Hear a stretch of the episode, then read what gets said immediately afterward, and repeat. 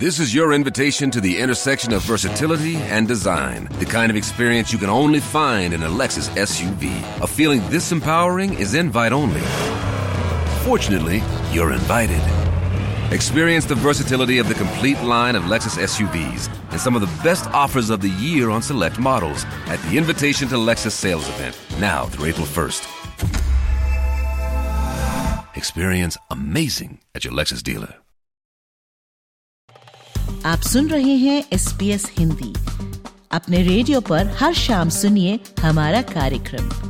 आप हमारा कार्यक्रम हमारी वेबसाइट पर और S P S mobile app द्वारा सुन सकते हैं। S P S dot com dot A U slash Hindi पर जाएँ।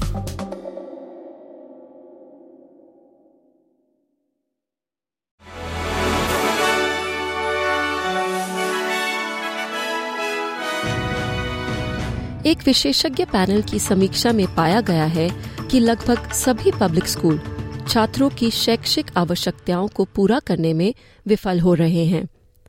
ऑस्ट्रेलिया के एजुकेशन मिनिस्टर जेसन क्लेयर का कहना है कि माता पिता के वेतन के आधार पर देश की स्कूल प्रणाली दुनिया में सबसे अलग है। क्लेयर ने इस मुद्दे पर राज्य और क्षेत्रीय समक्षकों से मुलाकात की है और सार्वजनिक और निजी स्कूलों के बीच के फंडिंग के अंतर को कम करने का वादा किया है।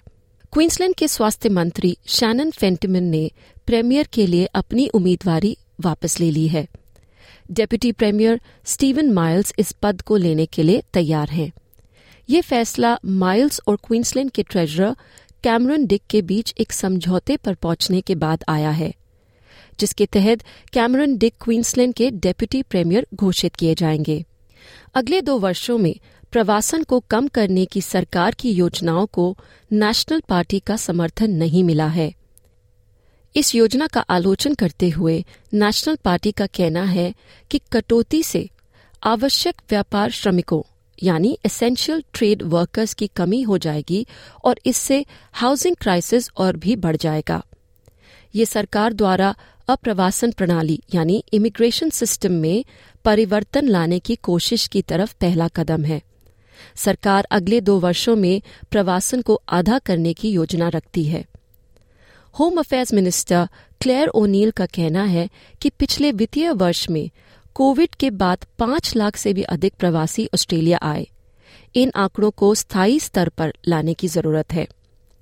सरकार ने प्रस्तावित परिवर्तनों का बचाव करते हुए कहा है कि वे सुनिश्चित करेंगे कि ऑस्ट्रेलियाई वर्कर्स को नौकरियों में प्राथमिकता दी जाए। व्हाइट हाउस ने अक्टूबर में लेबनान में एक सैन्य अभियान के दौरान इसराइल द्वारा सफ़ेद फास्फोरस का इस्तेमाल करने की रिपोर्ट पर चिंता व्यक्त की है। ये रिपोर्ट सोमवार 11 दिसंबर को वॉशिंगटन पोस्ट में प्रकाशित की गई। इस रिपोर्ट में आरोप है कि सफ़ेद फास्फोरस हथियारों की आपूर्ति यूएस द्वारा इसराइल को की गई थी। सफ़ेद फास्फोरस एक घातक केमिकल है, जो शरीर को जला सकता है और इससे सांस की बीमारियाँ भी हो सकती हैं। ह्यूमन राइट्स ऑर्गेनाइजेशंस ने इसके उपयोग पर निंदा जताई है। अब समाचार कॉप ट्वेंटी से। ऑस्ट्रेलिया कॉप ट्वेंटी सम्मेलन में फॉसल फ्यूल्स पर मज़बूत कार्रवाई की मांग में अमेरिका यूके कनाडा और जापान के साथ जुड़ गया है। इन देशों का मानना है कि फॉसल फ्यूल्स को पूरी तरीके से समाप्त करने की कई देशों की मांग को जलवायु समझौते से हटाने के बाद वर्तमान प्रस्ताव में ज़ोर नहीं रहा है। रिज़र्व बैंक का कहना है कि बदलते भुगतान रुझानों पर प्रतिक्रिया देने के लिए नए नियामक ढांचे की आवश्यकता है। डेटा से पता चलता है कि अधिकांश ऑस्ट्रेलियाई नकद भुगतान के बजाय डिजिटल भुगतान पसंद करते हैं। आरबीआई का कहना है कि ये एटीएम के अर्थशास्त्र और नकद भुगतान, यानी कैश पेमेंट्स की भौतिक प्रक्रियाओं पर नया दबाव डाल रहा है। रिज़र्व बैंक के गवर्नर मिशेल बुलॉक का कहना है कि नकद भुगतान का हिस्सा 2007 में 70 प्रतिशत से घटकर पिछले वर्ष 13 प्रतिशत पर आ गया है। ये थे समाचार इति दीवान के साथ।